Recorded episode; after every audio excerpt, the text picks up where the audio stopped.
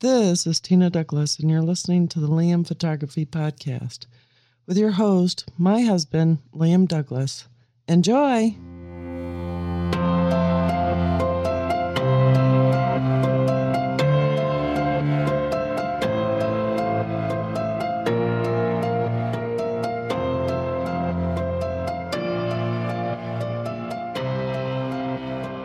Greetings, everybody. You're listening to the Liam Photography Podcast. I'm your host, Liam Douglas, and this is episode 217. So, in today's episode, I wanted to post the question Have the megapixel wars ended? Recently, Leica announced the new M11, which is a 60 megapixel successor to their M10 and M10P cameras. The M11's high resolution is somewhat unexpected because it's the highest resolution full frame Leica has ever made, but this episode is not about the M11. Now, the Leica M11 looks like a fantastic camera if you want a digital rangefinder and you have $9,000 to burn on the best. But as many people say, unless you're a dentist or a lawyer, the average photographer will never be able to afford a Leica. What surprised me about the announcement was not the camera itself, but that it has such a high resolution sensor, because it reminded me of the megapixel wars. This was something that was such a huge part of photography, but maybe the megapixel wars, like the Korean War, never really ended. In the last couple of years, the biggest battle between new cameras has been in the area of their autofocus tracking and subject recognition. Things such as Eye AF, animal tracking, and more recently, vehicle tracking for ph- photographing auto and motorcycle racing. It made perfect sense that companies were focusing on focus since it is such an important part of photography. Focus is very difficult thing to get right, and it had a real impact on how your images turned out. Additionally, focus was a big part of why photographers chose one camera system over another. But the megapixel wars seem to have slowed down in the last few years. At one time, it was a big deal if a competing company offered a 6 megapixel sensor to easily improve on that, you could come out with a 12 megapixel sensor, and it was a game changer. Today, adding a few megapixels here or there doesn't really mean anything, especially since we already have enough resolution in all camera systems for your typical print types.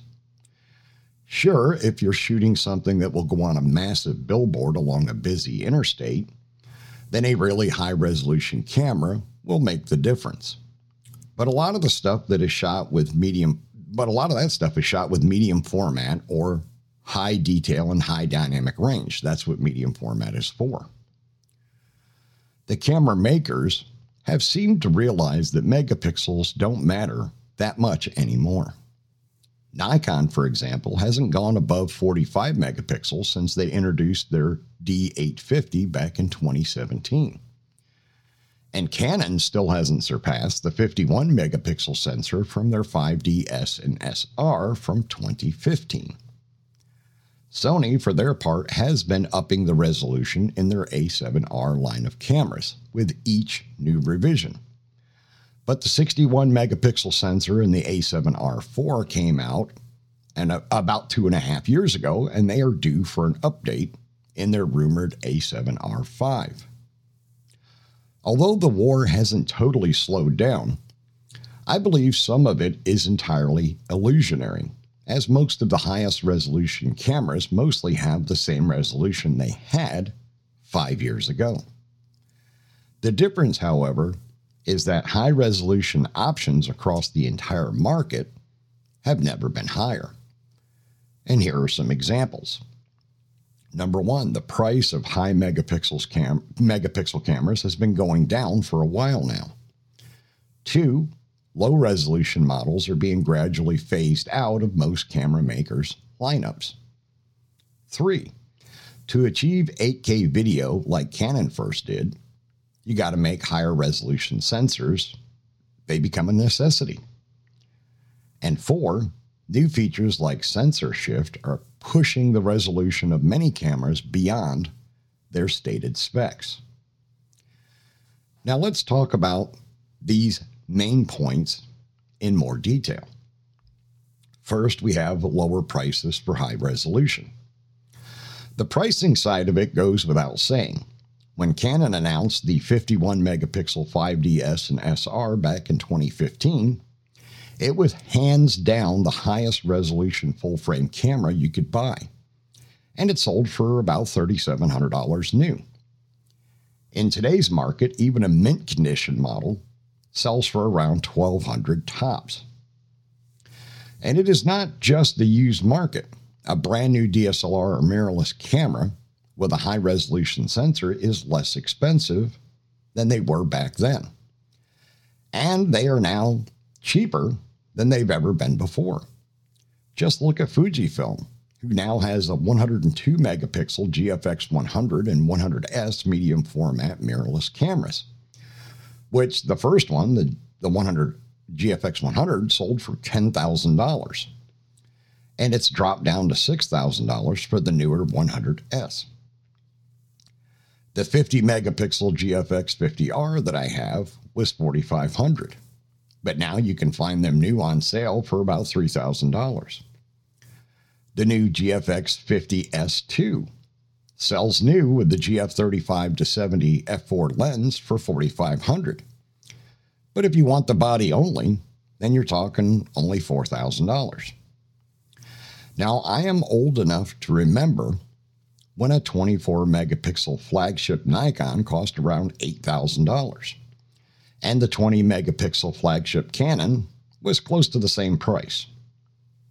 In today's camera market, 100 megapixels isn't scaring people away. Instead, more photographers are now buying medium format cameras than ever before. It is also easier to go for that high resolution beast of a camera because the cost of fast hard drives and memory cards have come down a lot over the last few years. Gone are the days when the megapixel wars were all about leapfrogging the competition with every new revision of a camera line. But alas, it is still part of the overall story. Number two, phase out of low resolution models. The main reason why higher resolution cameras are the most plentiful on the market is because the companies have been phasing out their lower resolution models for some time now. Just look at sports and wildlife cameras. Just a few years ago, anything over 20 megapixels was a happy surprise for those types of photographers. And now anything under 40 megapixels for those shooters, and they're not happy. Canon, Nikon, and Sony all have sports cameras that are over 40 megapixels. With the Canon EOS R5, the Nikon Z9, and the Sony A1. The Canon and Nikon are both at 45 megapixels, and the Sony is at 50. Most photographers haven't ditched their low resolution models as quickly as the sports and wildlife shooters have, but it is happening. Some recently bumped, uh, Sony, excuse me, recently bumped up their A7 series, which has been at 24 megapixels since it was first introduced, to the latest model, the A7 IV, sporting a new 33 megapixel sensor. Canon has been pushing theirs higher in their crop sensor bodies from 18 megapixels to 24, and now from 24 up to 33 in the EOS 90D. Nikon has been done with their 16 megapixel sensor for ages. We are seeing a similar progression to what we saw in the past. Sure, it slowed down a bit, but now Fujifilm is pushing the issue once again, especially with landscape photographers, by offering extremely affordable medium format cameras with 50 or 102 megapixel sensors at the same price as full frame. All right, I'm going to take a short break right here, and then I'll be right back. We hope you're enjoying this edition of the Liam Photography Podcast. The best way to support the show is to subscribe in Apple Podcasts, Google Podcasts, or anywhere else that you get your podcasts. If you want to leave comments or suggestions for future episodes, you can call or text the show at area code 470-294-8191. And you can email the show at liam at liamphotographypodcast.com. You can find the show notes and links at liamphotographypodcast.com, and you can tweet the show at liamphotoatl using the hashtag hashtag Liam Photo Podcast. And now back to the show. And we're back. So, continuing on in this episode, point number three eventual 8K video needs. Now, the one thing that hasn't been pushing sensor resolution higher was video. But now, with all of the companies offering 8K video after Canon unveiled it in the EOS R5, that will now be an underlying factor. Only a small handful of cameras today offer non time lapse 8K video, like the R5, the Z9, and the Sony A1. The starting resolution for 8K video with a 2 to 3 aspect ratio is 39.3 megapixels, which allows you to crop to 16 by 9 ratio with a 7680 by 4320 8K resolution. But the newer 8K, 8K DCI format is 8192 by 4320, which demands a 44.7 megapixel sensor. In the past, 4K rapidly caused a rise in sensor resolution from a few cameras to pretty much all models being capable of it today. Nikon's first 4K DSLRs were the D5 and the D500, which were announced in 2016. And now 4K is in everything from the 20 megapixel Z50 upwards. How fast will 8K video be prevalent? Well, even if the timeline is a little bit slower than the rise of 4K, you cannot get around needing at least a 39.3 megapixel sensor to do it. So that size and larger sensors will be in all of the cameras eventually. Number four, sensor shift to increase resolution even further. So, a newer technology that has come about in the last few years that Canon and Nikon are still absent from is sensor shift technology. And it's odd given that it seems to be a new reality in camera technology. The reason for this is there are fewer and fewer ways for companies to leapfrog each other in technology advancements. Sensor shift is a new feature that uses the camera's IBIS or in body image stabilization to move the sensor a fraction of a millimeter at a time and take multiple photos in sequence. And then it merges them into a higher resolution final image. As a general rule, it results in a resolution four times greater than the native sensor resolution. For example, the Fujifilm GFX 100S, you end up with an image that is 408 megapixels instead of 102.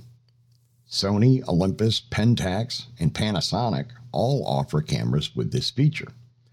So I would assume Canon and Nikon will jump on the bandwagon very soon.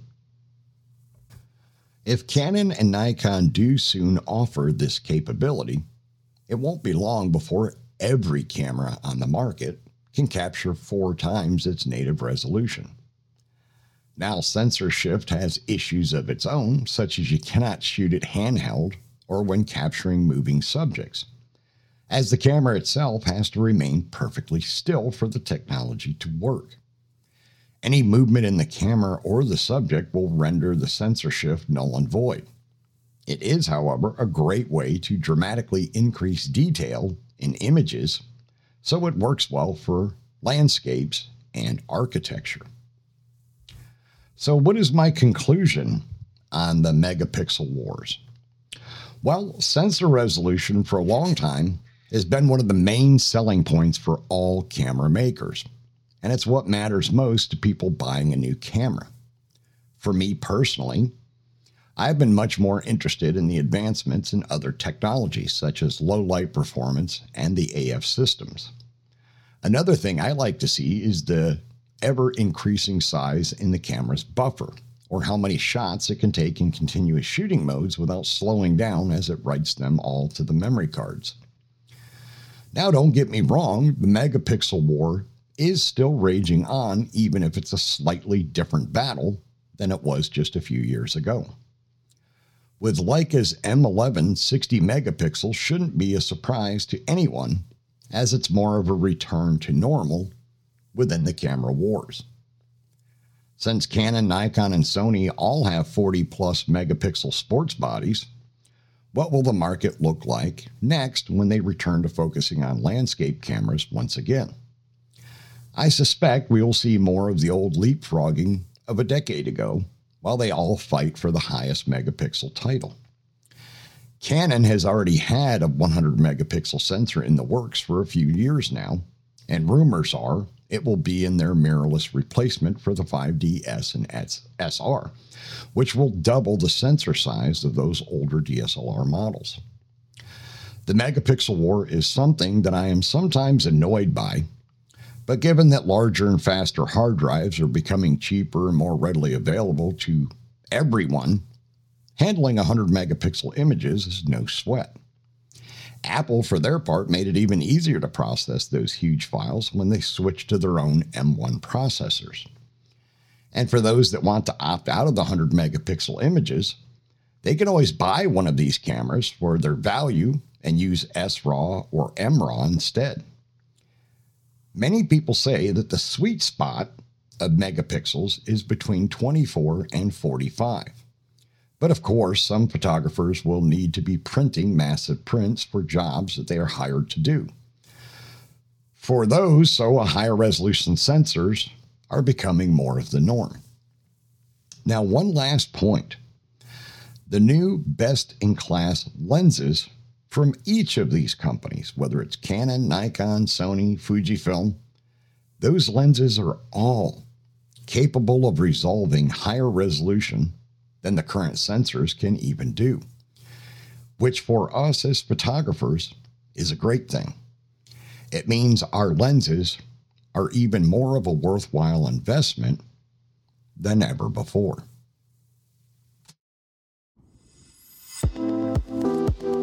Remember to check out the Liam Photography Podcast Facebook group. It is a private group, and you must answer a security question to join, which is the name of the host of the show, myself, Liam. And I've also opened it up to allow you to give the name of a previous guest on the show to show that you are a listener. Once you are in the group, you are free to post your own original work. I'm also the admin of the Fujifilm GFX 50R group, which is the largest group for the 50R on Facebook. If you own or plan to own the 50R, you can request to join that group, but you do have to answer two security questions to join that group. You can find my work at liamphotography.net and follow me on Instagram, Facebook, and Twitter at liamphotoatl. If you like abandoned buildings and history, you can find my projects at forgottenpiecesofgeorgia.com and forgottenpiecesofpennsylvania.com. All right, so now to you, the audience. What are your thoughts on Leica's M11 announcement with its 60 megapixel sensor. What are your thoughts on the megapixel war in general? Are you someone that's going out there and buying these bigger, these larger megapixel beasts because you need them? Are you doing the kind of prints that require those high resolution sensors? Or is it just a happy side benefit of the fact that these cameras are coming down in price so dramatically over the last few years? Feel free to leave your comments in the Facebook group. If you're not already a member of the group, please remember to join.